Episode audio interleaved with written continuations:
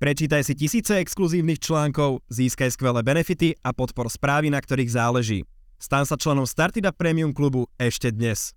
Vážení diváci Startup diskusného klubu, v dnešnom dueli sa vám predstaví Lucia Ďuriš Nikolsonová, líderka novoznikajúceho projektu Jablko. Dobrý deň. Dobrý deň. A pán Luboš Blaha, podpredseda Smeru. Ďakujem pekne za pozvanie a dovolte mi aj poďakovať eh, za to, že ste asi jedno z mála liberálnych médií, ako tomu hovorím, ktoré ma po dvoch rokoch pozvalo do relácie a zároveň by som poďakoval aj pani Nicholsonovej, ktorá našla viac odvahy ako Jaroslav Nať. My sme médium, ktoré samozrejme sa snaží robiť vyváženú žurnalistiku. Na začiatok taká možno trošku rozhorievacia otázka. Vy dvaja nie ste teda typy politikov, ktoré by často chodili do takýchto diskusí. Pripravovali ste sa nejako špeciálne na svojho oponenta? Dámy prvé, pani Nikolsonová. Uh, tak tým, že ja som uh, prakticky 4 roky v tom Bruseli snažím sa sledovať uh, to, čo sa deje doma, ale niekedy to ide ťažko, lebo je to veľmi dynamické. A to, čo som tak akože postrehla, tak to je taká hrôza vlastne z Luboša Blahu, a ja si ho e, pamätám ešte z Národnej rady Slovenskej republiky, kedy, neviem, ja som ho vnímala všelijako, teda však e, my sme zvykli do seba e, pomerne dosť ísť, ale nikdy som ho nevnímala ako nejakú hrozbu. To znamená, že teraz som sa prišla ako keby na vlastné oči presvedčiť, že či je to, to, to taký strašiak, alebo, a či sa s ním dá nejak diskutovať, alebo či už treba zlomiť palicu. No, v minulosti tam padali aj nejaké trestné oznámenia, pán Blaha nemusíte sa báť, verím, že budeme diskutovať kultivovanie, ale uh, priznám sa, že ja som si pozrel Facebook pani Nicholsonovej, čo som teda urobil po dlhom čase, lebo teda boli ste v Európskom parlamente a nebol nejaký veľký dôvod.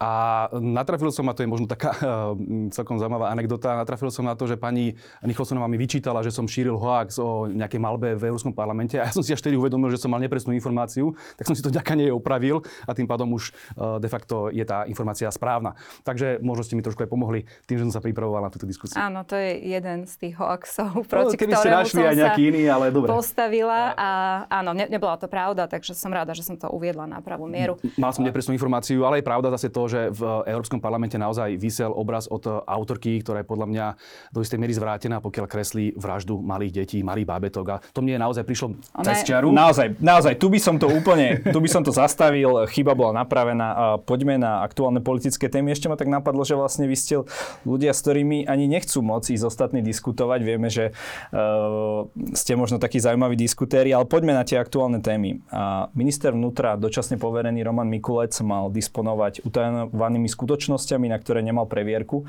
Nebudem sa vás pýtať, či mal odstúpiť a tak ďalej, ale či by v tejto fázi mala prezidentka vymenovať úradnícku vládu, aby nejakým spôsobom tú zákonnosť strážila. Kto, kto chce začať? Pán redaktor, ak môžem...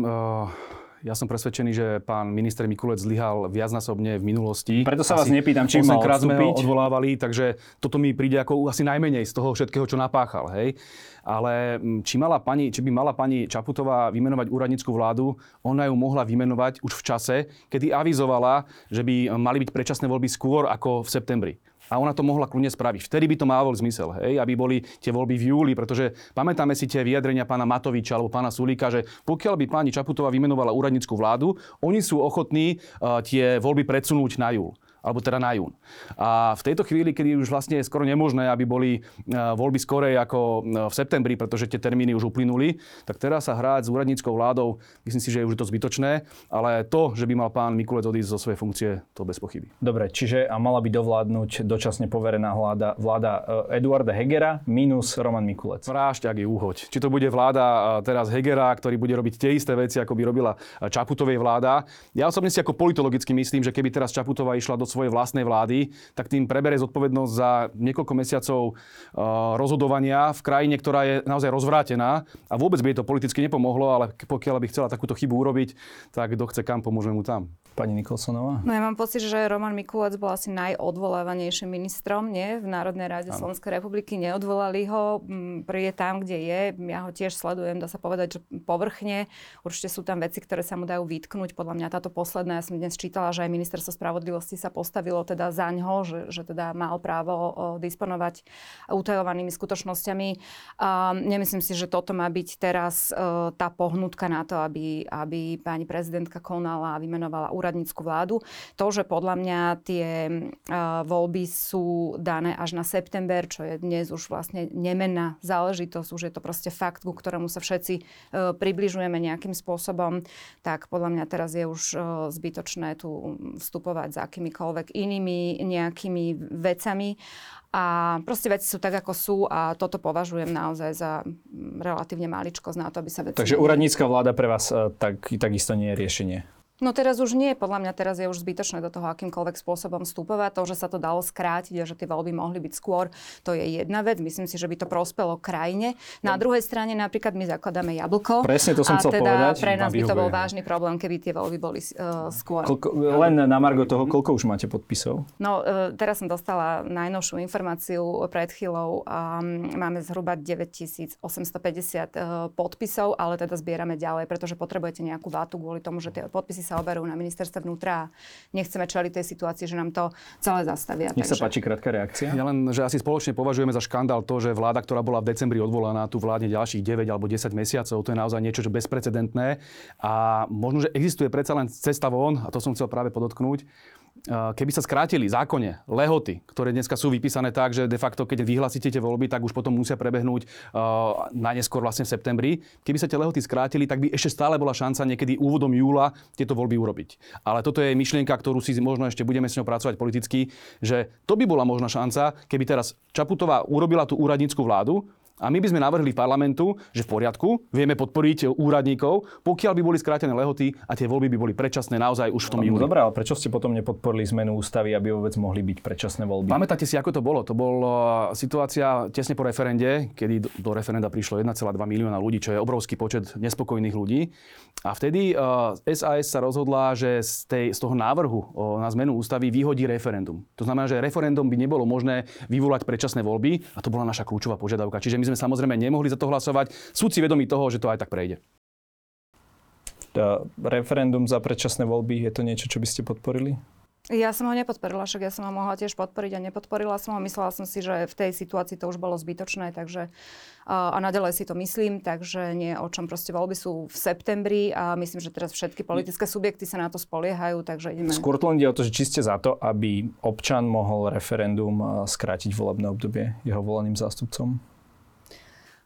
Viete čo, myslím si, že je to veľmi zneužiteľné uh, rôznymi populistickými politikmi. Stalo sa to tak aj na Slovensku, takže vo svojej podstate ja uznávam ľudové hlasovanie, uznávam to, aby sa ľudia spolupodielali teda na rozhodovanie o dôležitých veciach, ale skrácovanie volebného obdobia nie je jedna z nich. Ja by som možno doplnil, že za prvé to kvórum 50% je tak strašne vysoké, že prakticky nie je možné, aby ste to robili pravidelne, že by ste odvolávali vládu každý druhý mesiac, lebo to je tak ťažké nazbierať. Zoberte si rekordný počet 1,2 milióna ľudí, ktorí došlo v januári a napriek tomu to bolo percentuálne možno nejakých 27%, hej. To by, to by ste museli dokázať naozaj zmobilizovať aj tú ľavú, aj tú pravú stranu z politického spektra. Čiže je to neuveriteľne náročné.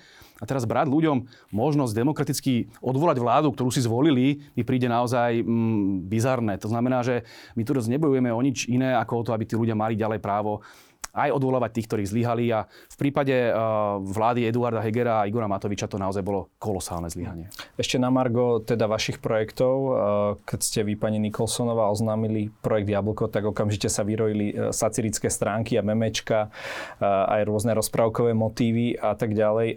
Bol to spätne možno dobrý nápad nazvať stranu Jablko? Určite to bol dobrý nápad, práve preto, že sa vynorila aj tá satíra, aj všetky tie memečka, pretože my sme mali tak krátku tú štartovaciu čiaru, eh, kedy sme mohli proste mm, eh, dať ľuďom do povedomia, že tu vzniká nejaký politický subjekt, že práve preto sme eh, zvolili názov, ktorý sa možno nie každému páči, ale každý pozná to jablko, ako je to zapamätateľné a tak ďalej. Nám veľmi výrazne práve, že tá politická satíria pomohla k tomu, aby to bolo zapamätateľné. Dnes práve kvôli tomu sa nám aj ľahšie zbierajú tie podpisy, pretože nikomu nemusíme vysvetľovať, kto sme, čo sme. My sme prešli tam nejakou cestou, mali sme sa volať stredná cesta, mali sme sa volať stred. Keby sme toto oznámili, tak uh, myslím si, že by to nebolo také zapamätateľné ako jablko. Ja na tom jablku nevidím absolútne nič zlé a ľudia majú právo na to, uh, aby sa im to buď páčilo alebo nepáčilo. V každom prípade zapísalo sa to do povedomia ľudí. Pán Blaj, vy ste spravili taký zaujímavý rebranding, už sa voláte Slovenská sociálna demokracia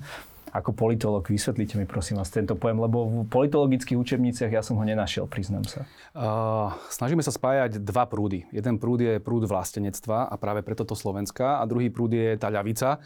A je to naozaj niečo, čo je momentálne v Európe neobvyklé, pretože, a to pani Nicholsonová... hej? Áno, priekopníci tohto, pretože, a pani Nicholsonová to asi potvrdí, že v Európskom parlamente lavičiari, socialisti sú skôr liberálni, kozmopolitní, globalistickí a podobne.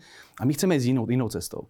Možno, Takže práva vás... menšín pre vás nie sú uh, priorita. Nie sú priorita, určite nie. Teda, ak hovoríte o sexuálnych menšinách, hovoríte o rôznych uh, tohto druhu kultúrnych menšín, tak samozrejme prioritou to nie je. Pre nás je prioritou klasická lavica, ten bežný pracujúci človek, ktorý žije na Slovensku a naozaj má dneska obrovské problémy so zdražovaním a budeme asi o tom ešte hovoriť.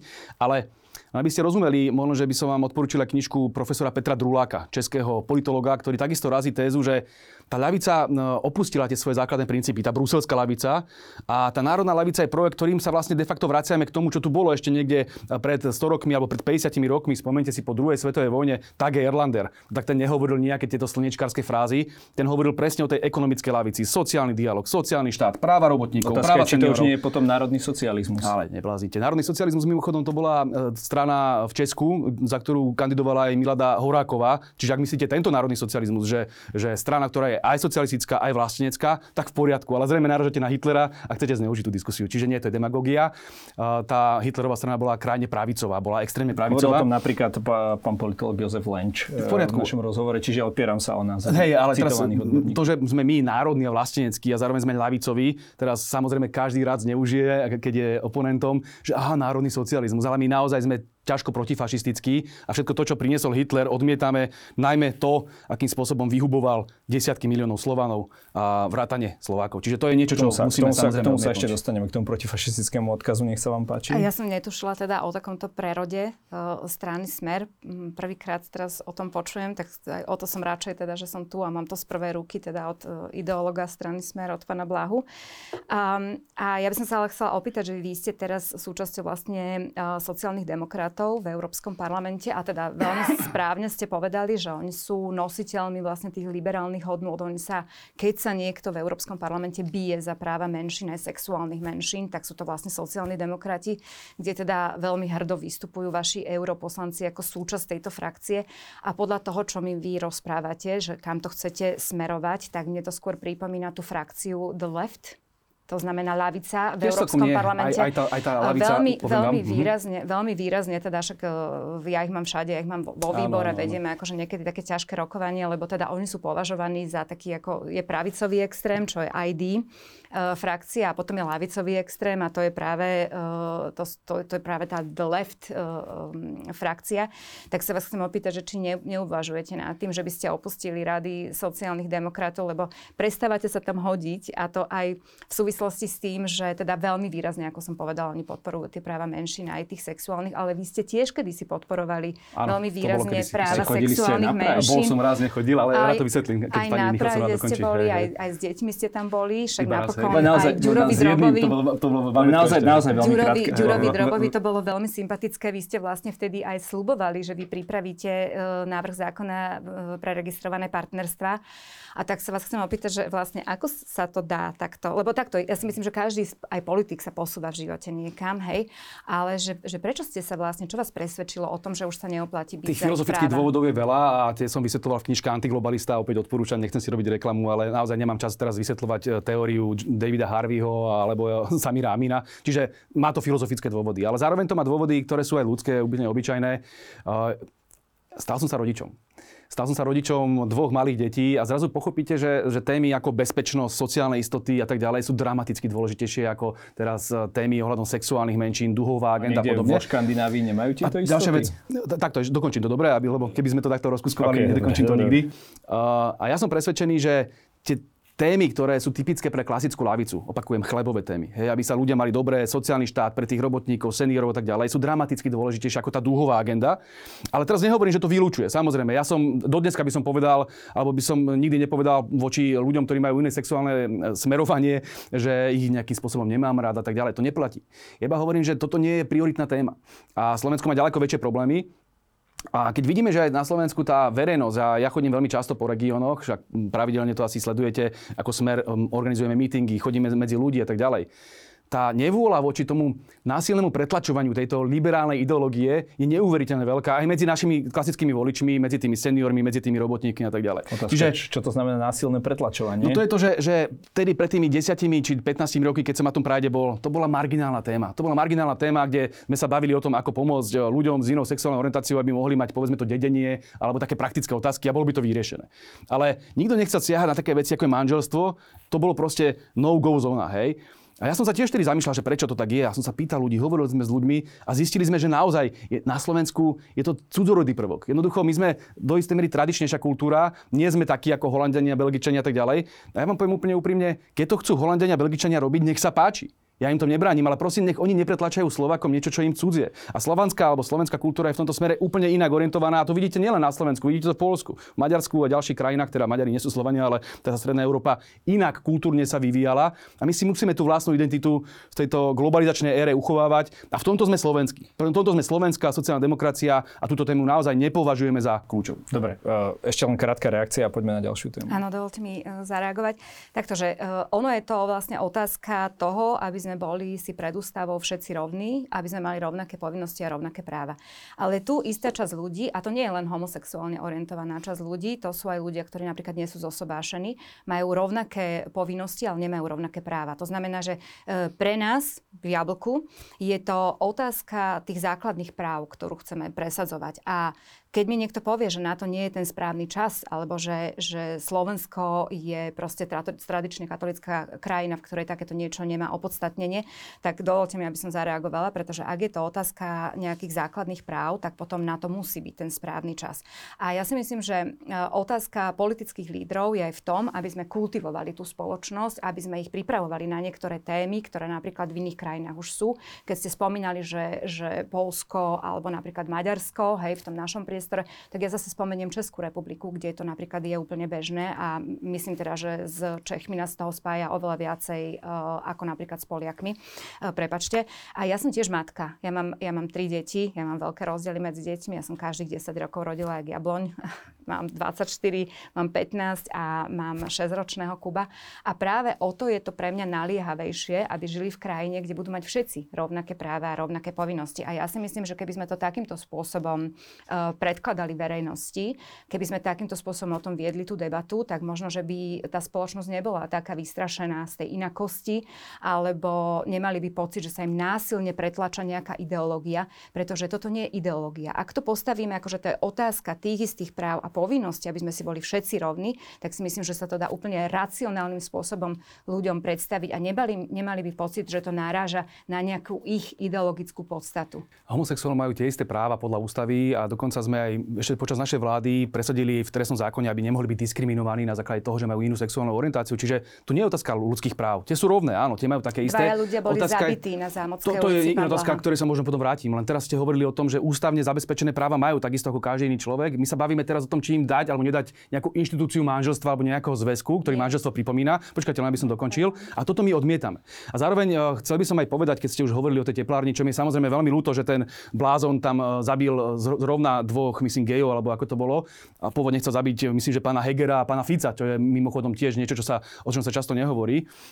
Ja by som ale zdôraznil to, že toto, hádam, nie je najväčšou témou na Slovensku. A pre mňa je naozaj až uražajúce, že pani prezidentka Čaputová pozve prezidenta Pavla alebo holandský pár na stretnutie s vlastníkom teplárne. Akože čím sa on zaslúžil o Slovensko? Prečo nepredstavujeme nejaké folklórne súbory, nejakých vedcov, naozaj veľké osobnosti, ale zrovna potrebujeme ukázať miesto vraždy, lebo ako Slovensko ukazujeme ako krajinu, kde sa len vraždí, to je choré, však máme tak nádherný štát, tak nádhernú republiku a my tu budeme ukazovať iba miesta vražd a zároveň budeme ukazovať sexuálne menšiny, ktoré sa zaslúžili o Slovensko tým, že majú inú sexuálnu orientáciu. Aká to je zásluha prebo? Dovolte mi zareagovať na toto. Uh, ja si myslím, že ak by uh, zavraždili niekoho preto, lebo tancuje v ročníci, tak verte tomu, že ten holandský pár by si išiel pozrieť slovenský folklór. Uh, to po prvé. Po druhé, uh, ak vy hovoríte, že uh, išli iba do teplárne, nie je to pravda. Oni pochodili aj regióny na Slovensku.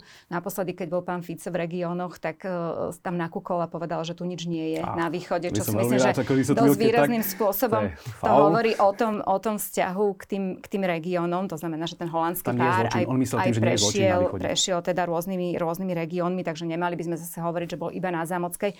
Tá vražda otriasla nielen Slovenskom, tá vražda veľmi rezonovala v európskych inštitúciách. Mňa zastavovali kolegovia v Európskom parlamente a určite tomu čelili aj vaše europoslankyne práve vo frakcii e, sociálnych demokratov, pretože to naozaj rezonovalo.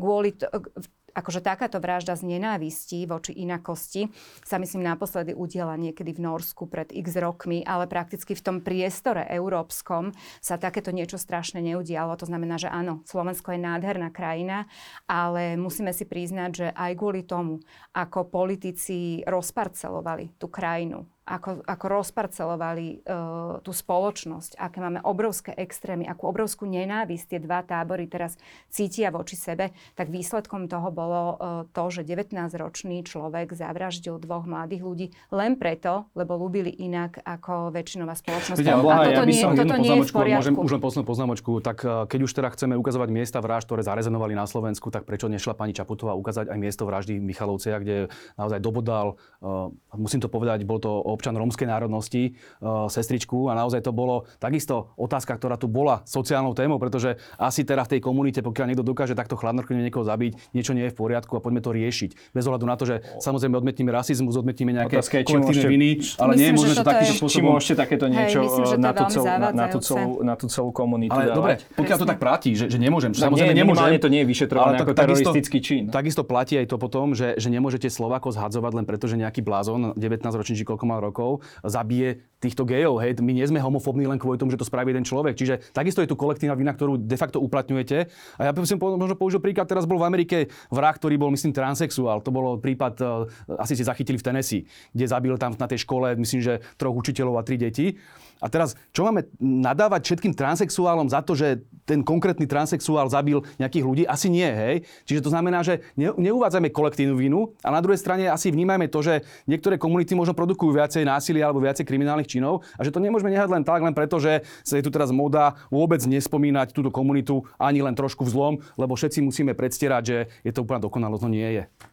No, Naozaj už posledný uh, komentár k tejto veci a posunieme hej, to ďalej. Uh, pán Blaha, myslím, že toto bolo uh, tak trochu zneužitie, podľa mňa aj tie vraždy v tých, uh, v tých Michalov, Michalovciach, pretože pokiaľ viem, tak to nebola m, vražda z nenávisti, určite, tomu, určite tam bol proste nejaký základ, pretože sa to stalo. Určite to odsudzujem a určite som za to, aby sa to riadne vyšetrilo, aby sa to riadne potrestalo, ale podľa mňa takýmto spôsobom do, ísť do kriminalizácie celého etnika nie, nerobím, nie, je, úplne, nie je úplne v poriadku poriadku, tak mm, bolo by fajn, keby sme to nerobili. Ja si pamätám uh, prípady uh, pred voľbami sa o tom dosť hovorilo. Práve sa to, o tom hovorilo v súvislosti so Smerom, že Smer ve, veľmi rád chodil uh, do rómskych osád, proste m, keď išlo o naháňanie podpisov alebo Pani my nemáme nič proti Rómom. Ja iba hovorím, že je tu nejaký sociálny Válova, problém, ktorý poďme riešiť. Pani Válová v Humenom sa hovorilo, že chodila rozdávať teplakové súpravy. Mám kamarátov, aby, kamarátov, no, ktorí sú Rómovia. Toto nie je o tom. Ale toto, poďme riešiť. Len vy hovoríte o tej komunite. Dobre, poďme, poďme, poďme to posunúť trošku ďalej. Bavíme sa tu o tej nenávisti, možno s tým trošku súvisí aj politická kultúra. Zaujímavé ma, ako ju vy hodnotíte, lebo dva z troch slovenských novinárov zažili posledný rok incident v podobe hrozby či útoku a zastrašovania hrozby vníma 80% z nich ako ohrozenie pre slobodu slova. Pán Blaha, do akej miery vy kultivujete slobodu slova a e, udávate pokoj v spoločnosti a do akej miery roznecujete tieto... Bo vy, ja máte taký ostrý slovník. Jasné, ja mám poviem svoju vlastnú skúsenosť, aby ste vedeli, že to nie je iba o novinároch. Je to nenavisť slovenskej spoločnosti a týka sa aj politikov keď pred rokom vypukla vojna na Ukrajine, tak ja som mal dva mesiace. Dva mesiace pod oknom e, partiu slnečkarov, ktorí vyhukovali, že chcú ma zabiť. Mňa a moju rodinu.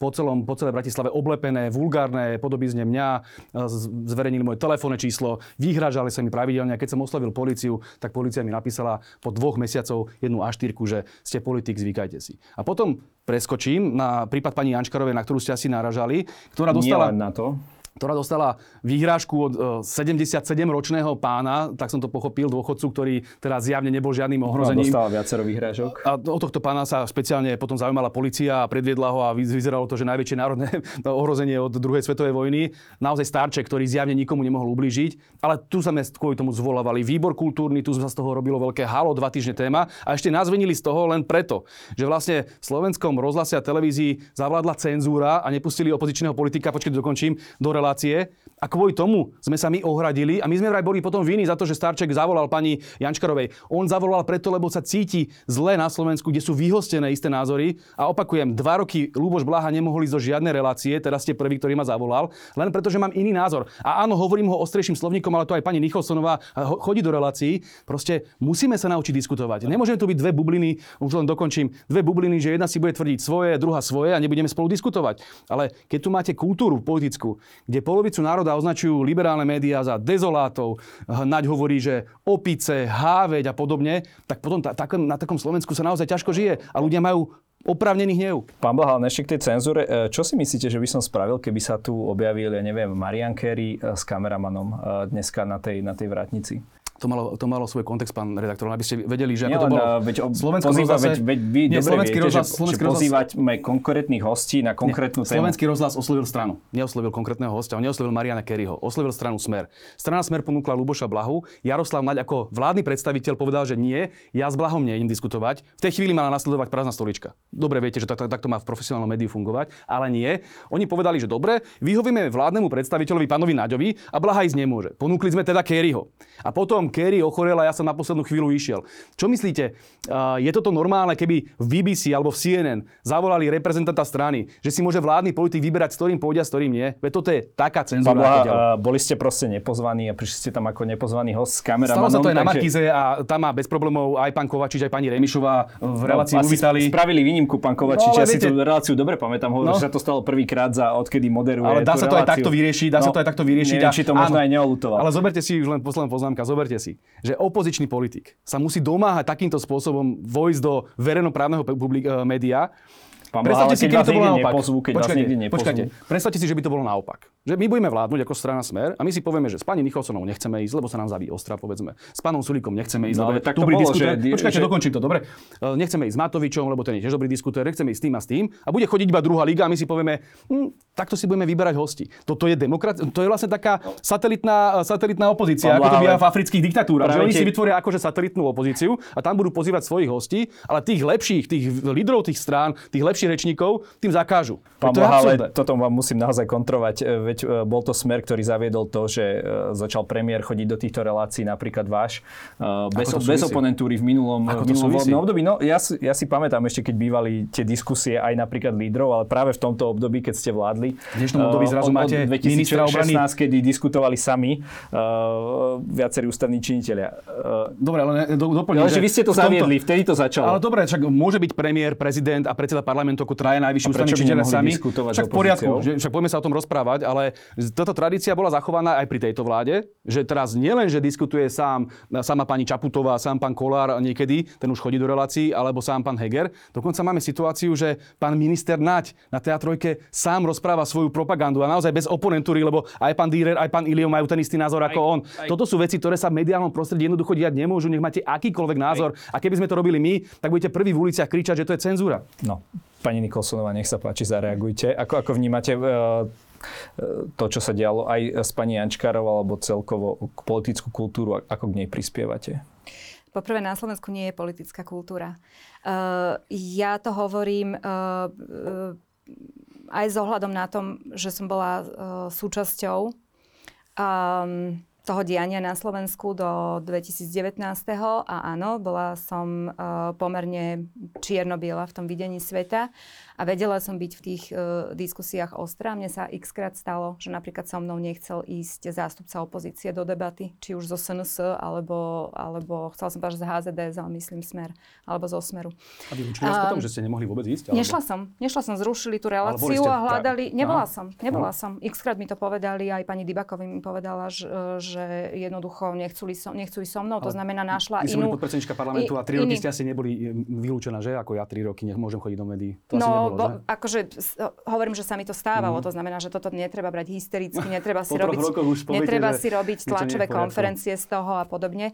Uh, veľmi ma zamrzelo to, čo sa stalo Marte Jančkárovej. Ja som bývala, bývala novinárka, ja som 15 rokov robila novinárku a toto je nespochybniteľný fakt, že vždy si novinári volili uh, toho, koho pozvú do tej debaty. A ja si nepamätám situáciu, a ja som robila aj diskusné relácie aj v teatrojke, že by som akceptovala nejakú výmenu. To znamená, že veľmi uh, respondenti alebo tí, čo boli pozvaní, akceptovali to, že pozvaní boli oni a že tá pozvánka na tú debatu bola vlastne neprenosná.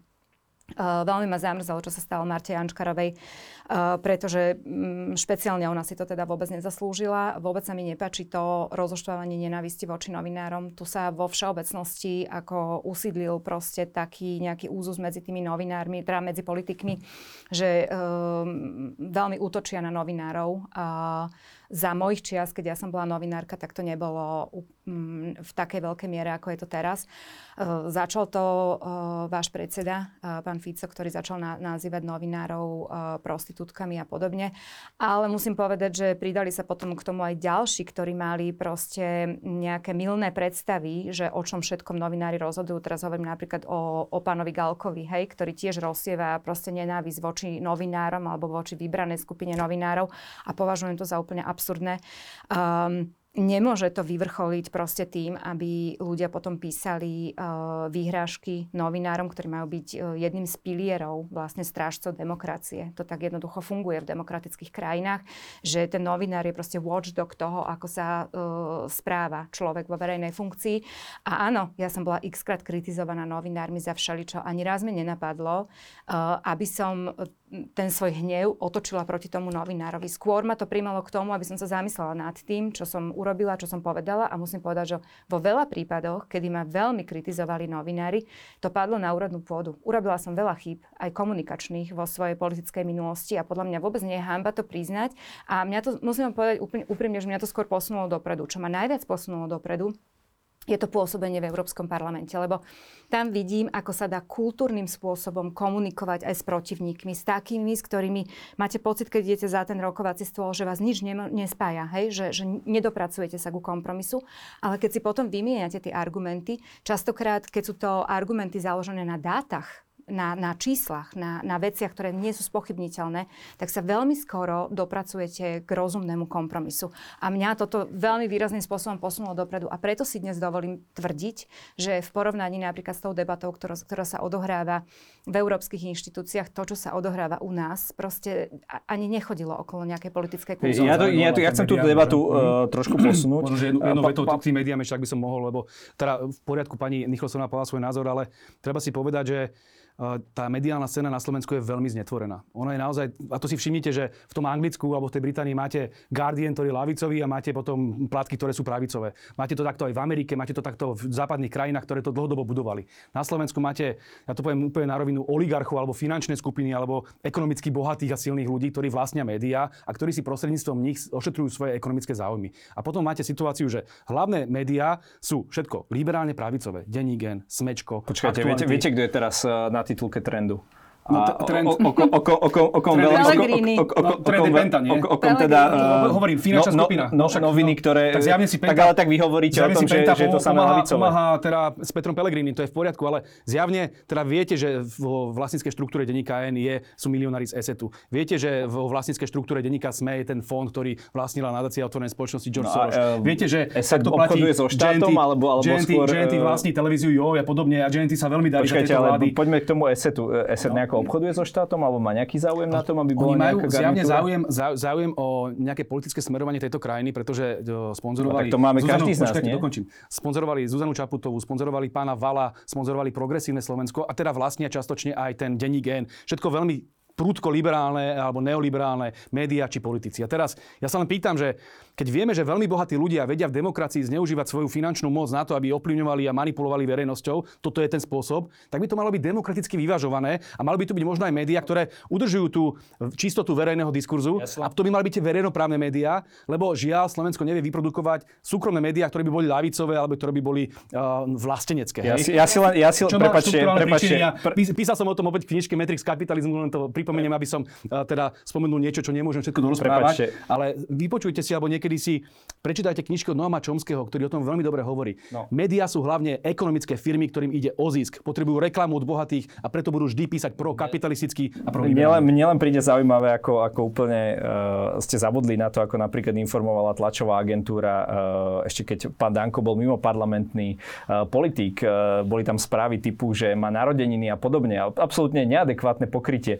Hovorí sa aj o iných uh, veľkých denníkoch, ktoré sú teda uh, viac než priaznivé teda uh, aj k, k vašej strane politického spektra. Plus sedmička napríklad, veď ja, a, plus sedmička mala veľký v, práve že vrúcný vzťah k Smeru. Aj tá, tá pani Rudkajová sa volala, nie? Však tam boli preukázateľne nejaké tak, väzby. Vidíte tým pádom, že aj novinári vedia byť špinaví. Ja, nie, ja, ja len poukazujem no, na ten fakt, že vy len hovoríte, že to je v tej jednej strane. hovoríte o o denníku N, ale, ale treba sa pozrieť na tú druhú stranu.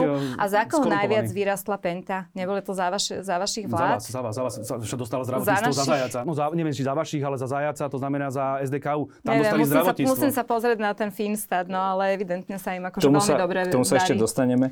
Uh, Každopádne máme tu, aj okolo tej témy sa točíme, téma konšpirácií a tak ďalej. E, Slováci podľa prieskumu najviac veria konšpiráciám v celej Európskej únii. Máme na to nejaký recept? Považujete to ako, ako problém?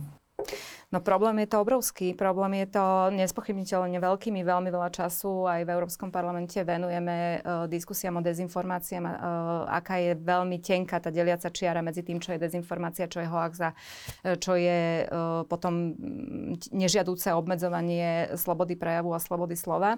Uh, Európa ako taká má obrovský problém s politikmi, ktorí sú populisti, ktorí sú manipulátori, ktorí vedia veľmi umne narábať s informáciami a premeniť ich na dezinformácie informácie.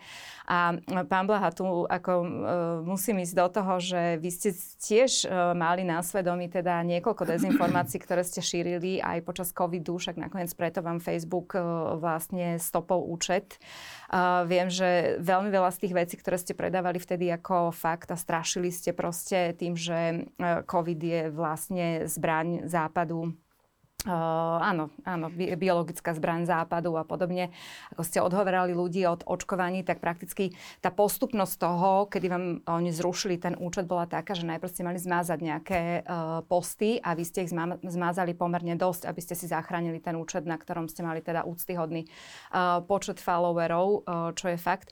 A nevyšlo vám to, lebo ani to, čo ste zmázali, im nestačilo Facebooku a jednoducho táto, táto zlá americká firma cez ktorú ste si veľmi výdatne robili kampaň, vám zrušila ten účet a museli ste sa presídliť na ten Telegram. To znamená, že evidentne aj tam sú tí fact-checkery, ktorí proste prišli na to, že Luboš Blaha je šíriteľom uh, dezinformácií a hoaxov. Vyjadrím sa k tomu. Uh, za prvé, slogan de- dezinformácia, ale... Reagujte, ale povedzte aj, ako, ako vnímate dezinformácie Aj, toto a, ako, a či, či je to problém, či by sme mali voči nim bojovať. Slogan dezinformácie asi dneska moderní cenzori a najmä liberálneho rázenia vysvetľujú nejaké právo, privilegium určovať, čo je pravda a čo nie je pravda. V demokracii má byť pluralita a rôznorodosť. Ak majú ľudia nejaké názory politické, tak nemôžete pre Boha hovoriť, že to je dezinformácia, že to je, to je proste dezolát a tak ďalej. To neexistuje. Má právo na ten svoj názor a my to musíme rešpektovať. Samozrejme, pokiaľ ide o klamlivé, faktické vyjadrenie, to je akože klamstvo. Tam, tam máte úplnú pravdu. Ale my sa teraz bavíme o dezinformáciách, dokonca pani Čaputová teraz nazvala to, že dezinterpretáciami a väčšinou sa náraža na to, že povedzme nositeľ Nobelovej ceny v prípade covidu, Luc Montagnier, mal iný názor ako iní vedci a hovoril o tom, že naozaj očkovanie môže prispieť ešte k tomu, že sa bude vírus viacej šíriť. To naozaj hovoril Montagnier, nie ja. Ja som ho citoval a áno, kvôli tomu ma de facto vykázali z americká korporácia Facebook z verejného priestoru. A Heger to vybavil. No, to, to, k, tomu sa, k tomu sa ešte dostanem. Hej, k tomu sa ešte dostanem, keď teda chcete, aby som to rozvinul hlbšie. Ale pravdou je, že aj v prípade vojny na Ukrajine existujú rôzne názory, ktoré majú povedzme taký významný uh, svetový intelektuáli, ako je John Merzheimer, ako je Jeffrey Sachs a tak ďalej. Mohol by som pokračovať. Hej. A teraz títo ľudia sú označovaní, že dezinformátori, konšpirátori a podobne a hovoria to o nich e, s prepačením magisterka Čaputová, ktorá naozaj nemá vzdelanie na to, aby ich hodnotila a poučovala. No, tam je- A teraz, no, aby ste do, aby som Len dokončil. eh, v rámci pani Čaputovej, tam je už výsled, eh, Rozhodnutie súdu. rozhodnutie Počkajte, súdu, počkajte, že počkajte, to vlastne zase vy ste- vy otvárate 4 témy naraz. Ja, Nie, ja, už, mám- mám, už mám teda v hlave to, že treba reagovať na toho Hegera a teraz aj na to rozhodnutie súdu. Dobre. A je podľa môjho názoru čudné, že s hlavným predstaviteľom Facebooku, Nikom Klegom, mimochodom bývalým veľmi významným politikom vo Veľkej Británii za liberálnu stranu, sa stretne pán Heger v Davose, potom s pánom e, Šifom, americkým kongresmenom, sa stretne pán Náď a jeho suita a ukazujú mu e, zoznam ruských trolov, ktorý vypracovala firma Gerulata, ktorú vlastní, e, teda, ktorú, ktoré šefuje syn e, jedného z milionárov z Esetu. A teraz, títo dostávajú tieto informácie od pána Godu, ktorý bol zamestnancom pani Čaputovej, prichádza neustále nejaká žiadosť od, e, na Facebook, aby bol blaha vymazaný. A z hodou okolností po týchto všetkých veciach z úplne absurdných dôvodov. Viete, za aký status ma vymazal nakoniec Facebook? Za to, že som bol v Prahe a videl som všade ukrajinské vlajočky. A hovorím so sarkazmom a iróniou, že v jednom okne nebola e, na fakulte filozofickej v Prahe a ja hovorím, preboha, to bude určite nejaký Putinov diverzant, upálte ho. Irónia, chápete, hej, že to, bola, to bol humor. A za toto ma vymazali, lebo to bolo vraj výzva k násiliu. Toto bola argumentácia Facebooku. To, že čo hovoríte vy s tým covidom. Oni naozaj ma vymazali, alebo mi dali teraz tzv. strajk, povedali, že toto už nerobte, tak som to prestal robiť. To, to, to by bolo fér, hej, že poviem si, fajn, obmedzujú slobodu slova, ale budem to rešpektovať. Ja som nevedel, čo nemám robiť. A- Ako môžem predvídať, že teda ukrajinská vlajočka viete vy, keď hovoríte, že, je problém. Keď A hovoríte, že niekto, niek, prepačte, len keď hovoríte, že stále na to narážate, cenzúra, obmedzovanie slobody slova. Viete vy, koľko ľudí ste zabanovali? 88 tisíc komentárov. O, ja to mám existuje presne. akože, viete, a aká je tam sloboda Sledujete slova? rozdiel medzi tým, čo štát a verejná sféra môže robiť a čo ten súkromný... Ja len hovorím, že vy, prečo si, počkajte, pani. Nikolsová, koľko ľudí ste vy Počkaj, zabanovali? môžem- môžem Len len pre Dali ste, mi, dali ste mi otázku. Dobre, tak. dobre, len, len aby sme mali to No, porovnanie, aby to bol nejakú- dialog. Nejakú, no, dobre, tak povedzte, že koľko... a Ja- verím, Si slovo. No, pff, neviem presne to číslo, ale to sú to je, že pár drobných. Ale to bolo naozaj také, že mi Čiže nadávali. neexistuje kniha, Nie. kniha so, so statusmi vymazanými Absolútne. alebo skupina. A to by, No, to by teraz- bola, teraz to vysvetlím. to by, bol, to by nebolo, nevydalo ani ani na dala hej, ban. u mňa, Dobre, okej. pretože, ale to sme naozaj takých, e, takých banovali, ktorí opakovane mi, e, mi nadávali akože veľmi vulgárnym No, spôsobom, že to nebolo, že vyjadrenie... ľudí to nebolo, že, podobne. nebolo, že Nie, nie, vyjadrenie názoru. E, O, vás som čítala niečo iné, že vy ste knihe 88 práve, že nie- tisíc. Môžem, keď teda diskusia je ja o by som mne. jednu vec páči. chcela Môžem, predsa len by som chcel iba k tomuto a potom páči. samozrejme dostanete určite priestor len. Viete, ten Facebookový účet, to je vaša obývačka. Koho si tam zavoláte, toho si tam zavoláte. To je súkromná vec. To je vaša súkromná vec. To, to si ako, eh, ne- nerobme srandu z ľudí, že to je to isté, ako keď štát zakáže politikovi alebo americká korporácia zakáže politikovi vyjadrovať svoj názor. To, sú, to je verejná sféra. Toto je súkromná sféra. To oddelujme naozaj. Ja ako užívateľ toho Facebooku mám právo tam mať aj svojich 15 kamarátov a všetkých ostatných vymazať. To je všetko v poriadku. A štát ale nemôže, ani americká korporácia na našej pôde slovenskej. Takže vy môžete z. Facebooku vyhadzovať ľudí, ktorí s vami Áno, nesúhlasia, tak. ale vás ako Facebook uh, Ale za nemôže- porušenie pravidel, Nemôže ktoré boli americká dané... korporácia určovať doma na Slovensku Dobre. slobodu prejavu, Takže- ak kto nemá. Viete, ono to je verejný priestor, verejná arena. Keby to bolo nejaký... Tak ale um, viete, vy sám uh, hovoríte, že na tom svojom, v tej svojej obývačke Áno. tých ľudí vyhadzujete, s ktorými nesúhlasíte a oni na základe tých pravidel, keď vyhodia vás, tomu, že je Facebook je dneska jeden z hlavných verejných arén. Že tam sa odohráva ten demokratický súboj. v súkromnej firme. pokiaľ si, A tak nemusíte tam byť, keď pokiaľ si, nechcete. No dobre, ale pokiaľ si teda americká korporácia určuje, kto povedzme, opozícia nebude mať možnosť uh, prehovárať k ľuďom, lebo to je naozaj verejná arena, ktorá je nespochybniteľná. Tam sú dneska 100 tisíce ľudí, to nie je len tak. No, vy tam už nie ste. No, a, lebo ma vyhodili. A teraz A si, sa tam vrátiť. si len situáciu, že Facebook vytvorí takýmto spôsobom precedens, že si bude vyhadzovať tých politikov, ktorí sú nepohodlní, dáme tomu nejaké Afrike, povedzme nejaký... No, viete, nejaký čo je diktátor, zaujímavé? Počkajte, ale dokončím. Nejaký diktátor povie, páni z Facebooku, zaplatím vám toľko a toľko, ale prosím, vy, vy vidíte toho opozičného politika, lebo mi leze na nervy a oni to urobia. Viete si predstaviť takúto No, situáciu? Bolo by to E, správne? Neviem, či sa to teda takto deje, e, nech Ale sa páči. Nie, že či by to bolo správne. No určite nie, Takže samozrejme. A ja som tu to ešte. nemôže, pardon, len sa páči, nech sa páči. Nech sa páči. Pozvali ste aj mňa, rado by som prehovorila. Uh, takto, pán Blaha, že uh, vy, ja mám napríklad dva profily. Hej? Ja som asi jedna z najhejtovanejších slovenských političiek. E, mám dva profily. Mám súkromný, kde si teda zakladám na tom, že toto je tá moja obývačka, sem mi pôjdu iba tí, ktorých tam pustím, ale potom mám verejný profil, kde e, pôsobím ako politička, mám tam 58 tisíc ľudí a tam teda ani náhodou e, sa netvárim, že toto je moja obývačka. Tam musím čeliť proste rôznym uh, komentárom, niekedy aj takým, ktoré sa mi veľmi zle čítajú, ale nedám ich dole, nevymažem ich. Práve preto, lebo to nie je tá moja obývačka. Tam pôsobím ako Lucia Ďuriš Nikolsonová, ktorá je vo verejnej funkcii a musí zniesť nejakú formu kritiky. To znamená, že e, bolo by veľmi výrazne nefér, e, keby som ja sa k tomu začala správať, ako vy ste sa k tomu začali správať, je že je to vaša obývačka. To, to po prvé. Po druhé, táto americká korporácia. Pán Blaha, vy ste človek, ktorý ste vrazili do tejto americkej korporácie na propagáciu vašich statusov písmenok, hej, 33 tisíc eur, alebo koľko to ten Facebook vypočítal, vy plus, plus sumračná. Akože veď vy tým Američanom ste dali tak nažrať, ako nikto na Slovensku. Veď vy, vy ste politik, ktorý najviac investoval peňazí akože do tejto hnusnej americkej korporácie. Vyplatilo a sa. predstavte si, že vás normálne zablokovali. Vyplatilo hej? sa. Že to je, Bolo to užitočné. To je úplne, že podľa mňa absurdné. A v čom Prečo to to bolo absurdné? užitočné? Ako vy ste tú spoločnosť posunuli ďalej? A to už je otázka politická, Veď podľa mňa, podľa mňa ste práve, ľudia. že práve, že ešte ste do toho také prachy proste investovali a, a tak ste Pani to tu Kosorová, to, to, že porozbíjali. máte iný názor politický a že sa vám zdá Dobre, byť moja však, politika nesprávna je fajn. Ja mám to- ten istý názor vás, len aby ste chápali, že Ja bolo to užitočné. Ja iba poukazujem na to, že na jednej strane hovoríte, že fuj, títo hnusní Američania, hej, právo. spájate si všelijaké, e, až také paranoje z toho vznikajú, že kto s kým, kedy ste- sedel. A počkajte, a výsledok, výsledok je to, že vás zabanovali. Poslednú vec, ktorú... Poslednú vec, ktorú... Posled, no takto, že e, e, to, čo vy hovoríte, že vás zabanovali za ten jeden príspevok, nie je pravda, pretože vy ste tam dosta, dostali veľa týchto shadowbanov, upozornení, vy ste sa aj snažili im výjsť v ústrety, že ste všetky tie hlúposti, čo ste písali o tom covide, proste dali dolu, lebo ste uznali, že, hlúposti, hej, ale uznal som, že tam je cenzor, ktorý to že, kontroluje že a- blbosť, takže musíte to dať dolu.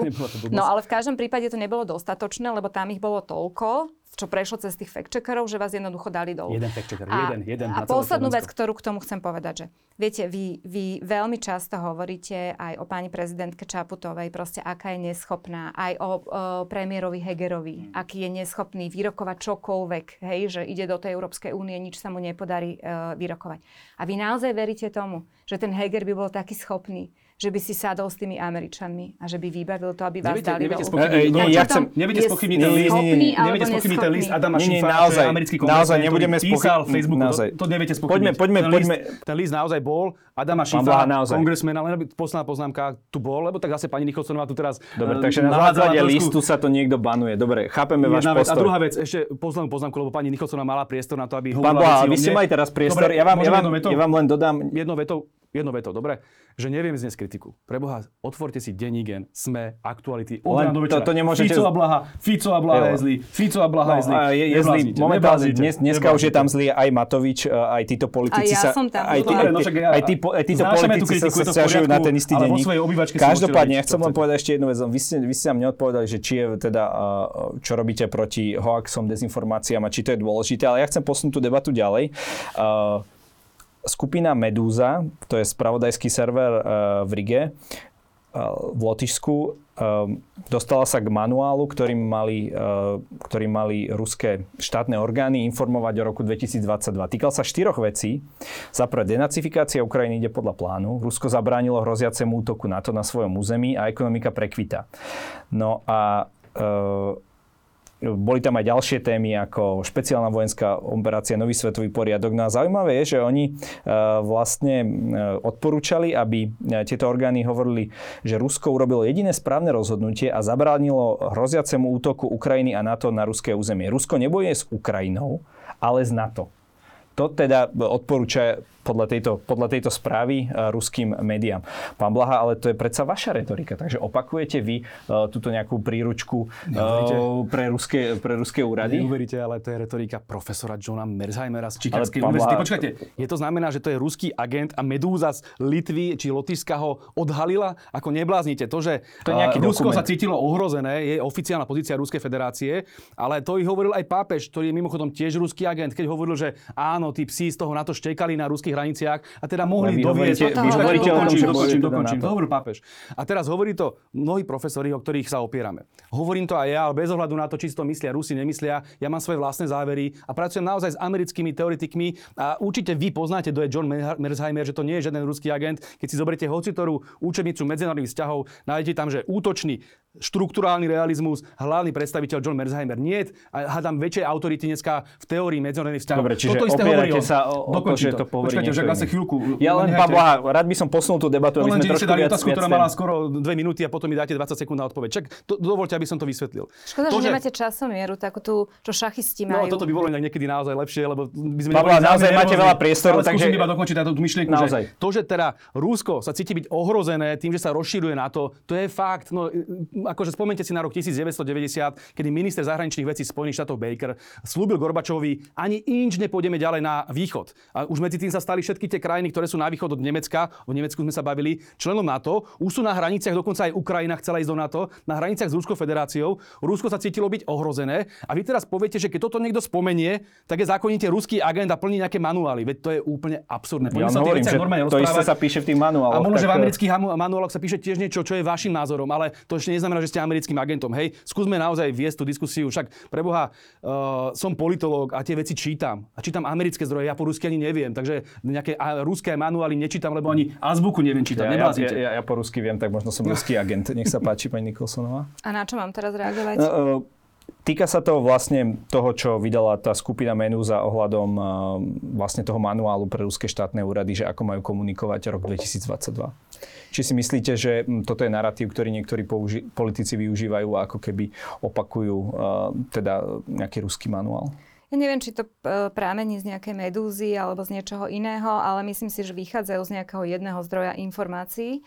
A myslím si, že vo všeobecnosti, pokiaľ dnes vychádzajú prieskumy verejnej mienky, kde sa ukazuje, že drvivá väčšina Slovákov ako keby um, si nie je úplne istá, že kto rozputal vojnu na Ukrajine a kto je agresor a, a máme taký zvláštny vzťah uh, k Ruskej federácii a k tomu, čo sa teda uh, deje na Ukrajine, tak si myslím, že toto všetko je uh, súčasťou poprvé nášho nesprávne založeného vzdelávacieho systému, ktorý proste nenúti ľudí ku kritickému mysleniu, lebo ak by to tak bolo, tak by potom nemohli zhodnúť aj s navijakom proste to, čo im politici podsúvajú ako návnadu.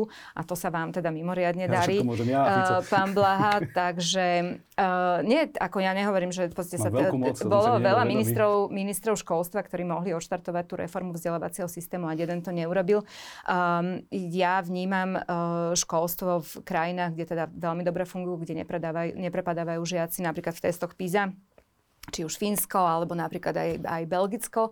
A tam teda deti sa učia kritickému mysleniu od prvého ročníka, je im to veľmi, veľmi vlastné, aj mediálnej gramotnosti. Možno, že to by aj vám pomohlo, hej? že keď vy š, hovoríte o nejakých zdrojoch, ktoré proste vy sledujete a vy ich považujete proste za, za tých, od ktorých sa oplatí čerpať, možno, že by vám prospelo, že keby ste čas od času si prečítali aj niečo iné a, A potom si našli, iné, potom si našli akože aj nejakú vlastnú pravdu. Jak ste hovorili aj o tých médiách, že médiá sú rôzne, niektoré sú na, na jednej strane, na druhej strane.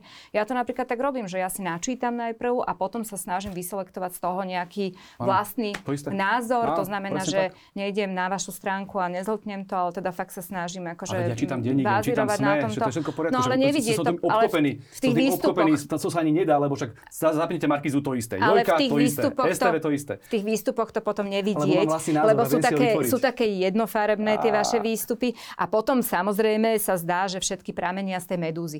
To, že, že, že ďalší fakt, ktorý sa podpísal pod to, že um, nemáme ako keby tú rozlišovaciu schopnosť na Slovensku ani po tom, čo sa stalo teda uh, na Ukrajine, uh, súvisí a podľa mňa aj teraz s tou mediálnou gramotnosťou ľudí, to 100% mali by sme ich k tomu viacej viesť. A to je naša úloha ako politikov. Ak, ak ste líder, ak nie ste iba ten, ktorý chce cudzopasiť vlastne na tých voličoch a nejak, na nejakú vlastnú návnadu chytať ich hlasy, tak my by sme mali tých ľudí naozaj kultivovať a viesť ich k tomu, aby proste nezltli niečo na prvú, ale aby sa snažili Nie, rozlišovať nie, naozaj, naozaj. tými... Toto musím reagovať, A lebo pani vec, počkajte, niečo, čo je veľmi poviem, vážne. poviem potom. poslednú Dobre? vec.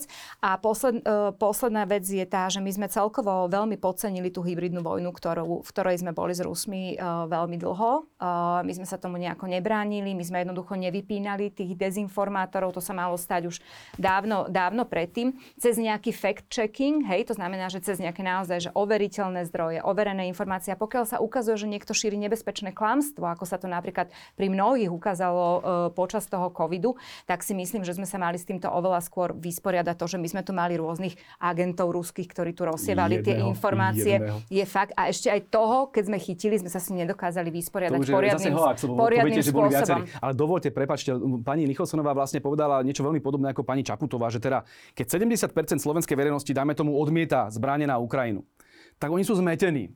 Ale vy teraz tam hľadáte príčinu, že teraz zlé školstvo, prečo sú takí zmetení, alebo teda rovno povedzte, že hlúpi, alebo podobne. Veď to je také znevažovanie Slovákov. Práve, že sú obklopení obrovskou propagandou. Spomínal som Jojku, Markízu, Smečko, Denigen, všetky médiá, všetky médiá chrlia tú jednu pravdu, tú, ktorú chcete počuť vy. A teraz oni, keď si vytvoria iný názor, lebo sú to aj alternatívne zdroje, a áno, možno, že si mnohí čítajú aj Luboša Blahu, niektorí Roberta Fica, niektorí uh, hlavné správy a tak ďalej, tak vašou, vašim receptom je, že aby teda tá moja pravda mohla byť tá jediná správna, tak poďme tie, všetky tie alternatívy zavrieť.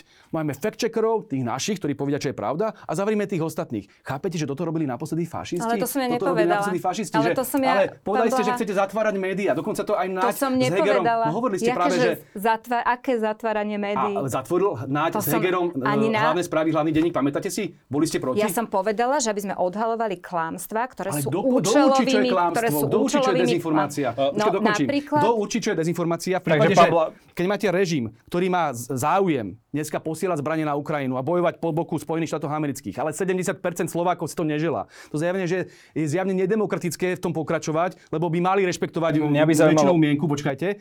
A vy teraz obhajujete to, že my tých ľudí musíme nejakým spôsobom prekonvertovať na tú našu vieru, inak Ale- nebudeme demokrati. Veď to je tu- protikladom tu- demokracii. Vy musíte nek- rešpektovať tých ľudí. Pán Blaha, veď poprvé nekričte, veď tu sedíme oproti Nie, sebe, veď To ja vás počúvam, Nejakým spôsobom sa vás dotknúť, vám, do reči. chápte, chápte, že toto je naozaj, dokončím len, chápte, že na, naozaj ide o slobodu slova. A vy ako liberálka, predpokladám, že ste liberálka, by ste mali ctiť to Volterovo. Nesúhlasím s vami, ale urobím všetko preto, aby ste mohli Otázka je, názor. otázka je, kde je tá hranica slobody slova A tá v hranica, televízii. tá hranica dokáže byť veľmi jasne zadefinovaná. Pokiaľ je to účelové klamstvo, ktoré ohrozuje ľudí, tak samozrejme sa s ním treba vysporiadať. A to je práve e, na to nám slúži x zdrojov, cez ktoré sa musíme pozrieť, že či ide o to účelové klamstvo alebo nejde.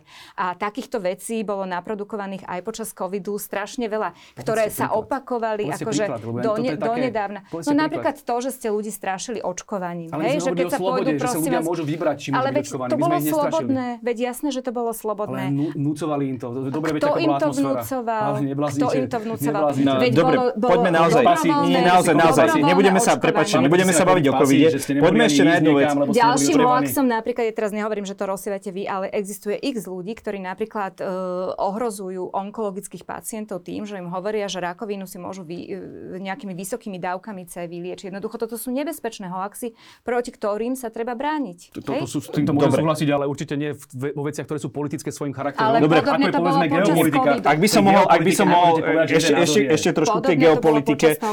V ruskej televízii zaznelo a písali sme o tom, a zaznela veta, pošlite pošlime jednu raketu na Bratislavu, zabijeme im premiéra, veď oni si rozmyslia, čo budú ďalej robiť. Je to už druhý takýto útok, ktorý nastal eh, v ruskej štátnej televízii. Pán Blaha, vy hovoríte stále o nejakej americkej vojnovej propagande, o štvavej kampani. Ja som nevidel, že by ste sa voči takýmto výrokom, či už jednému alebo My druhému, sme ktorý bol... týmto varovali. My sme hovorili, že neposielame ako prvá krajina oficiálne stíhačky na Ukrajinu. Za prvé je to No. protiústavné. Už ma nehajte do hory aspoň jednu vec, dobre?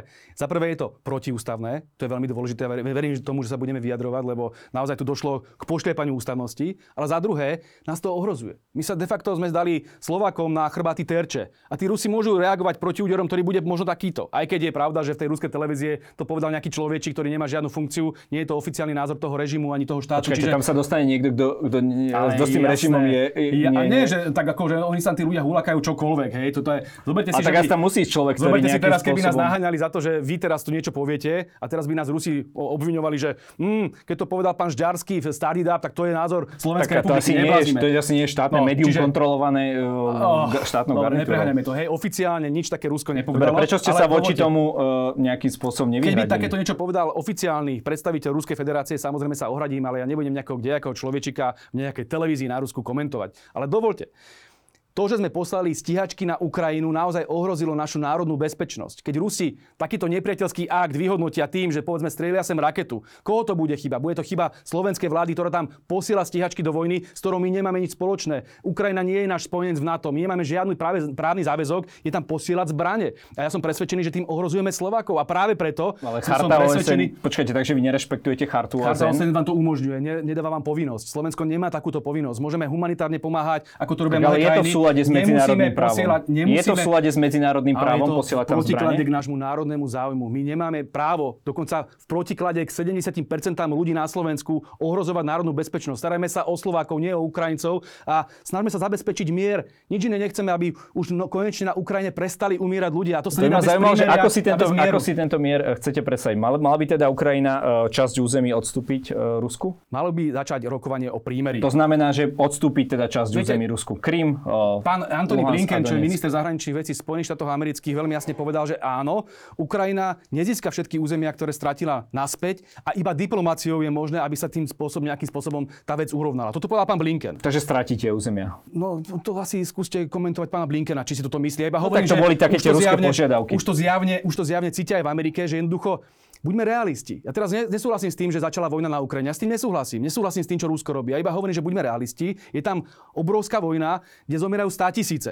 A keď bude tá vojna trvať ešte 2, 3, 4, 5 rokov, zomrú, budú zomierať milióny. Takže Toto pán Blaha, chceme? vy sa teda obávate po tom útoku Ruska, alebo sa neobávate? Lebo keby, že im to... Pokiaľ by sme eskalovali tento konflikt. Dobre, takže Takým ki- spôsobom, ako to robí táto vláda, tak sa obávam toho, že nás to môže priamo zatiahnuť do Dobre. vojny a v tom prípade prichádza Takže do keby im necháme len tie prichádza do úvahy všetko to, o čom Dobre, takže keby im len necháme tie územia a neposielame žiadne zbranie, necháme Rusko vyhrať, tak by ste sa v tom prípade by ste sa neobávali Pokiaľ viem, konfliktu. Rusko má vo svojich ako požiadavkách to, aby Ukrajina bola neutrálnym štátom a nikdy nešla No ale aj vrátiť na to A zároveň, z, z doby pred 9, rok 97, ale myslím. nie, No, oni sú realisti, nemajú, nemajú na to ani žiadne páky, čo by mohli spraviť, čak oni majú, Dobre. nemajú takú silnú armádu, Dobre, že by teraz poriadku. obsadili celú poriadku. Európu. Pani Čiže, Niko- len, už len posledná poznámka.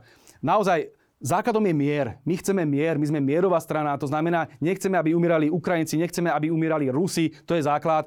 Jürgen Habermas, filozof, ktorého určite poznáte, a jeden z uh, intelektuálnych guru z európskej sociálnej demokracie, má veľmi podobné názory ako vy, aj vy ohľadom Ruska, že sú teda zodpovední za to, čo sa deje. Ale povedal, my sme už v A kto je sa zodpovedný iný? iný? No, do, dokončí to dobre, aby sme teraz neprerušili zase polke vety a potom sa možno vrátim k vašej otázke. A on povedal, že už tá situácia v- na Ukrajine pripomína e, prvú svetovú vojnu, bitku o Verdun, kde zomierali 100 tisíce a, a ten front sa nepohol ani o milimeter. A teraz, aký má zmysel ďalšie roky takýmto spôsobom bojovať? Nech si sadnú a nech rokujú o prímery a o miery. To je jediná šanca, aby neumierali ľudia a to je to, čo Slováci chcú. Otázka je potom, čo... Oni tie rokovania boli len potom, čo našli masové hroby v Buči, tak aj tá ukrajinská strana predsa sa zmenila a oni majú taký názor, že chcú naozaj bojovať. Došiel Boris Johnson a povedal, že nebude žiaden v tejto kaviarni ešte stále sedím aj ja. Uh, Pani Nikolsonová, ja dovolíte. chcem, ja chcem, ja chcem uh, doplniť otázku. Uh, Myslíte si, že to bol teda výhodný obchod? Uh, Čo sa týka MIGov, dostali sme za to zľavu 660 miliónovú na vrtulníky AH-1Z Viper, týchto 12 vrtulníkov a plus 250 miliónov eur z Európskeho mierového nástroja, takže oplatilo sa podľa vás? No, viete čo, e, takto, mm, nie som úplne odborník ani na MIGI, ani na Vipery. Ja vychádzam iba z toho, čo bolo medializované. Ja samozrejme nie som nejakým spôsobom zodpovedná za to, že sme tie MIGI e, poslali na Ukrajinu. Ja vnímam ten strach e, ľudí, ktorý vy veľmi umocňujete, pretože stále ako keby niečím strašíte. Toto nie je úloha politikov. Je to politici, politici nemajú čo e, znásobovať v ľuďoch strach, majú ich skôr upokojovať akože veľmi zodpovedným prístupom. Skúste mi teraz Skúste mi prosím vás teraz ne, neskakať do Jasne, reči. pardon. Ale uh, ja, ja si myslím, že sme, uh, alebo teda, že vláda urobila správne rozhodnutie. To, akým spôsobom to rozhodnutie urobila, nepovažujem úplne za šťastné. Ona sa s tým podľa mňa nevysporiadala uh, úplne tak, aby teraz uh, celá odborná obec hovorila, že um, neobyšla ústavu, alebo že rozhodla ústavným, ústavne najčistejším spôsobom. Uh, podľa mňa to mali urobiť um, uh, oveľa diskrétnejšie, by som povedala. Ja vychádzam tiež z toho, čo hovoria odborníci o tých migoch, že teda keby vy ste tu boli 12 rokov vo vláde, keby ste tie migy modernizovali, tak asi by bola naša armáda lepšie pripravená na akúkoľvek hrozbu. Jednoducho nebola. Odišli vojnou na Ukrajine tí ruskí technici, ktorí mali uh, opravovať tie migy a jednoducho my sme boli postavení uh, pred to, že či tie migy skončia niekedy v budúcnosti niekde v múzeu alebo proste pomôžu Ukrajine. Rozhodli sme sa podľa mňa správne, že idú pomôcť Ukrajine. To je prvá vec. Druhá vec, dnes som zaregistrovala, že tak uh, urobilo aj Polsko. To znamená, Polsko tiež poskytlo svoje stroje Ukrajine. Uh, urobili tak viaceré krajiny, ktoré dodali napríklad tanky na Ukrajiny, Ukrajinu. Aj Nemecko to urobilo. Uh, mám pocit, že aj Portugalsko tak urobilo. To znamená, že nie sme v tomto jediní. Um, Myslím si, že ak sa bude predlžovať ten konflikt na tej Ukrajine, tak samozrejme si to odnesú predovšetkým civilisti a toto nie je správne. Preto, a to aj história ako keby dáva zapravdu, že jednoducho treba tým spojencom pomáha. To sa stalo aj počas druhej svetovej vojny, kedy pomáhali napríklad aj Sovietskému zväzu, hej, e, spojenci a dodávali mu zbranie. A myslím si, že aj to spolu rozhodlo o tom, že e, sme začali fungovať proste v slobodnej Európe, hej, že, že jednoducho ten vojenský konflikt sa, e, sa ukončil. Uh, mne strašne vadí na tej vašej uh, komunikácii, pán Bláha, fakt to strašenie. Vy, ste, vy, vy tu neustále niečím strašíte, aj smer. Akože to je emócia, ktorá je uh, veľmi prospešná pre politikov. Vy keď vystrašíte tých ľudí a tvárite sa, že vy ste ich prišli zachrániť a že vy ste tí, ktorí vedia pomôcť a vedia, čo robiť, tak sa to samozrejme dokáže znásobiť aj pri voľbách. A to je to, čo teraz robíte, lebo vy ste v kampani. A zase ste vsádili na ten strach. A to, toto mi na tom prekáža. Ale keď sa pozriete akože trošku do minulosti, vy ste najprv strášili, že po, po sankciách sem nábehnú Rusy s tankami, hej? a nestalo sa nič. Žiadnych Rusov s tankami tu nevidím. Potom ste e, strášili, to som si e, špeciálne pozrela tú diskusiu s Remišovou e, v Nátele, kde ste boli, tam ste strašne strašili, že vlastne my ideme umrznúť, že bude zima, proste nebudeme mať plyn a jednoducho umrzneme. A nič sa nestalo, akože vysporiadali sme sa s tým, podľa mňa úplne, že, že celkom serióznym spôsobom. Potom ste, teraz ste hovorili, že tie migy nás e, zatiahnu do vojny, ale akože okrem toho jedného pána, ktorý vlastne, ja, neviem, to bola S-300, myslím. S-300, áno, potom, potom to nás malo zatiahnuť do vojny, nestalo sa nič. Teraz nejaký pomilený pán proste v rúskej televízii niečo vyhlásil a proste nestalo sa nič. Uh, ja si myslím, že vy proste chcete byť stoj, čo stojí tým strašiakom. Nie je to fér voči ľuďom, lebo oni sú už dnes veľmi vystrašení. Ja si myslím, že ako zodpovedný politik by ste im mali hovoriť niečo iné. Ale dobre, ak aj opomeniem toto všetko, vy hovoríte stále o nejakom mierovom riešení. Veď uh, mierové riešenie znamená, že vy im odkazujete, že vzdajte sa tých častí Ukrajiny krajiny, ktoré proste chce Rusko, ktoré chce Putin, o ktoré má záujem. A to je, to je strašné. Veď toto s nami urobili vtedy v tom Mníchove, v tom 38. Hej? Akože, nie, posledná vec, Pán ktorú tomu chcem... veľmi veľa priestoru, ktorú, eh, posledná vec, ktorú k tomu chcem, chcem povedať, uh, je to, že, viete čo, ja som si dovolila vám, dovolila som si vám kúpiť uh, lístok z Mlínskych nív cez Varšavu, pôjdete do Charkova. A keď vy ste taký ten akože mediátor, hej, ktorý tu chce mierovou cestou vybavovať ten mier a teraz akože robíte tie ramena a viete ako, tak Chodte, chodte nemôžem, povedať tomu nemôžem, Zelenskému. Ďakujem, ďakujem. Viete čo, príjmite nemám, nemám odo mňa. Čas, po Slovensku, máme Nie, kampaň, máte ďakujem. čas, lebo Ukrajina ma naozaj nezaujíma, Počúvajte, zaujíma ma to je strašné, že vás nezaujíma. Ale viete, to je strašné, aby som mohol keď, zareagovať. Po, počkajte, nie. Keď máte ten, ale veď keď viete, ako tou mierovou cestou, veď choďte za tým Zelenským mu to povedať. Potom prestaneme dodávať zbranie aj všetko, potom sa začneme uh, uh, zapodievať našimi občanmi, nie uh, Ukrajincami, ktorí utekajú pred vojnou. Veď vy toto všetko môžete vyriešiť. Ja verím, že vy na to máte. Uh, schopnosti, akože retor ste vynikajúci, píšete knihy, ktoré idú Ďakujem na dračku. Ja fakt toto som si dovolila a máte čas, lebo ja som vám to kúpila na 1.5. To je Sviatok práce, ktorý môžete geniálnym spôsobom veľký, veľký meeting vykašlite sa na, vykašlite sa na mediálnu, na, na, na kampaň, prosím vás pekne, keď môžete zachrániť životy Viete, ľudí. Pani Nicholsonová, Slováci sú u mňa na prvom mieste, u vás žiaľ zjavne nie, ale dovolte zareagovať. Uh, vy vlastne odkazujete Ukrajincom, aby ďalej umírali. Aby ďalej umierali. Áno, kvôli nejakému územiu, kvôli pár šutrom, majú ďalej umierať v 100 tisícoch. Toto je naozaj riešenie od niekoho, kto si hovorí, že je humanista. A keby chcel Počkajte, Orbán dokončím, Južné dokončím, Slovensko, dokončím, tak čo dokončím, urobíme? dobre, dokončím.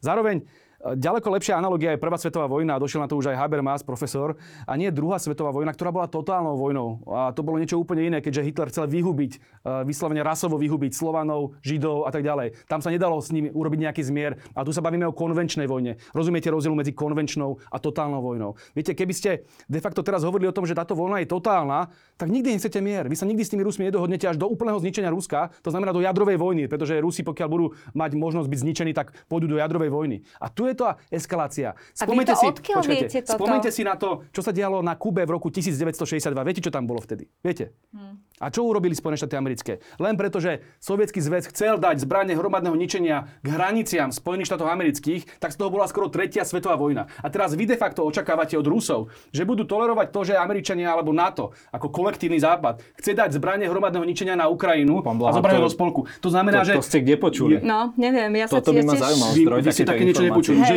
vy ste dokonca no. ani nepočuli, že Zelenský má záujem o tieto zbranie hromadného ničenia. Nie. Že teraz má petíciu na svojej stránke, že chceme dokonca jadrové zbranie. Ale... Že, že, chcú, že, chcú, že chcú byť súčasťou NATO. Rusko, to, to uh, Rusko Ukrajina sa vzdala, Ukrajina sa vzdala svojich zbraní. Vy ste nepočuli toto. Môžete nám dať zdroj? Dovolte mi dokončiť, aby som hovoril. memoranda. Všetko toto je vyzdrojované, predpokladám, že ste počuli, že, že Ukrajina chcela byť členským, členským štátom NATO, že? A tak to, to, vám to nie, no, toto mi neušlo, ale Takže všetky tie ostatné veci, tá, ktoré rozprávate. Tá Ruská federácia sa cítila byť ohrozená a pokiaľ sa cíti byť ohrozená veľmoc, jadrová veľmoc, tak spozorníme pre Boha, lebo z toho môže byť jadrová vojna. To je všetko, čo hovoríme. A preto necháme na pospas Ukrajincov Neohrozujeme Slovakov. Neohrozujeme Slovakov. Však sa pre Boha mohli dohodnúť, keby sa dodržiavali Minské dohovory. Keby sa tam nerobili tie masakre na Domase. Tá vojna vôbec nemusela byť a bola, bola to žiaľ aj chyba Európskej únie a Spojených štátov amerických. A sa mi veľmi páči, s akým takým, takou blahosklonosťou ignorujete to, že na Ukrajine reálne rastie aj podpora Banderu, Suševiča a ďalších fašistov. O tom teda treba vážne hovoriť, lebo predpokladám pani Nicholsonová, že pokiaľ by na Slovensku stávali sochy Šanovi Máchovi, tak by ste boli proti, že? Alebo pokiaľ by sa používal pozdrav na stráž, asi by ste boli proti. Ale tu sa slavou Ukrajinuje, čo je banderovský pozdrav, ktorý sa poču, používal fašistami. Tu sa stávajú sochy Banderovi, stávajú sochy Suchevičovi a podľa prieskumu, ktorý si vytvorila Ukrajina ešte v máji minulého roku, Bandera má podporu 75% e, občanov Ukrajiny dneska a tá ukrajinská povstalecká armáda, ktorá tam vraždila desiatky tisíc ľudí vo Volíni, Židov, Poliakov a tak ďalej, má podporu cez 80%. Uh, Čiže zjavne tu ja len, čo problém bude. to môžete všetko zmapovať, aj ja len, fašistov pani, na tej pani Ukrajine. Toto je naozaj lacné, ale to je... ja vás pozývam na Poprad uh, 1. máj, kde budeme mať oslavu Sviatka ja práce. Ja verím, že si, rád, že si na túto uvidím. mierovú misiu uh, pána Blahu uh, nájdete ja, čas. Len čo sa týka ultrapravicovej ceny, tak uh, strana Svoboda získala v posledných parlamentných voľbách 2,2% a má jedného poslanca, poslanca v ukrajinskom parlamente. U nás, si to osvojil, u nás sme mali, u nás sme mali uh, predsedu, uh, posla, uh, predsedu vlastne strany v parlamente, ktorý bol odsudený za extrémistický čin.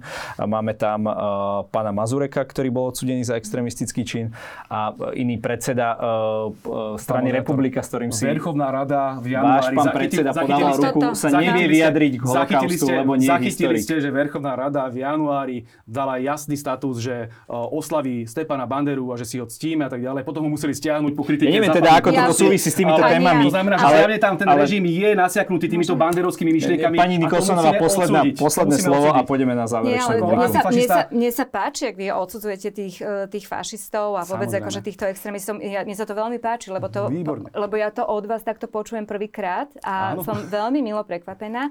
A chcem sa ale opýtať, že potom, um, ako pristupujete k Mazurekovi a k Uhríkovi? Vy počúvate niekedy Uhríkové prejavy, ktoré si natáča na selfie z Európskeho parlamentu? Prejavy pána poslanca možno, Uhríka, zaoberáme sa naozaj ale možno, no. No, ale možno by ste mali, pretože keď hovoríte, že vám oveľa viac ako na Ukrajine záleží na Slovensku, tak to Uhrík Schvaluje. a Mazurek sú hrozba pre Slovensko. Takže skúste sa do toho niekedy Schvaluje započúvať. Fašizmus? Ešte predtým, ešte predtým ako si budete triasť ním ruku alebo, alebo podobne. Schvaluje fašizmus? Povedzte mi, či ste nejaký prejav, kde by schvaloval historický fašizmus Hitlera a samo, hej? Ma, ma, bol človek, ktorý bol na debate, ktorý tak, hovoril povedal, o tom, že hajloval teraz, teraz sa bavím, že, že teraz, keď ste ho počúvali v tom Európskom parlamente, toho Hitlera tam obhajoval a tak ďalej. Ale vy tiež nehovoríte o súvislostiach, ktoré boli len teraz. Vy tiež idete do, do minulosti.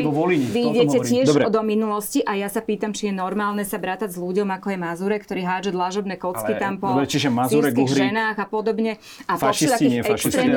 Takže vám nevadí to, že banerovci majú dneska takýto vplyv, že ich uzná uznáva veľká väčšina spoločnosti A na vám Ukrajine, nevadí? ale vadí vám Mazurek, lebo čo robil? To som Lebo, nepovedal. Lebo vám hádzal, nevadí, hádzal nejakú kameň, nejaký kameň. vám, Bol vám odsudený za neprekážajú extremistický ľudia, trestný čin, presne. ale, ale poďme na to. No moment, ale to by som sa rada, rada pristavila pri tomto ešte, že fakt vám to nevadí. Veď keď, vám, keď vy odmietate fašistov a tých, ktorí nejakým spôsobom propagujú fašistický režim, na čom sa vieme pani zhodnúť, ako môžem vás ubezpečiť, môžem vás upokojiť, že strana Smer je protifašistická a pokiaľ by uh, strana Republika, o ktorej teraz No. hovoríte, uh, vyhlásila, že je za fašizmus, že je proti slovenskému národnému Alebo že sa nevie vyjadriť k uh, deportáciám Pokiaľ viem, pán, Židov. pán Uhrík uh, sa už tomu vyjadril, že to nebolo šťastné vyjadrenie. Nech sa páči, konfrontujte Ja ho s som tým. nepočula, že to bol, nebolo Uh, šťastné konfrontujte ho s tým, vyjadrenie. Konfrontujte ho s tým, nech sa páči, ale pokiaľ budeme mať pocit, že tej strane naozaj prežívajú takéto názory, tak budeme samozrejme mať veľké výhrady, ale zatiaľ nemám pocit, že by sa správali nejako fašisticky, že by otvorene propagovali fašistickú ideológiu. Dokonca povedal by som, že dneska mám skôr tento pocit žiaľ od rôznych progresívnych a liberálnych strán, ktoré sa ďaleko viacej tomu fašizmu podobajú. Ale by s som- nimi nechcete ísť do vlády, ale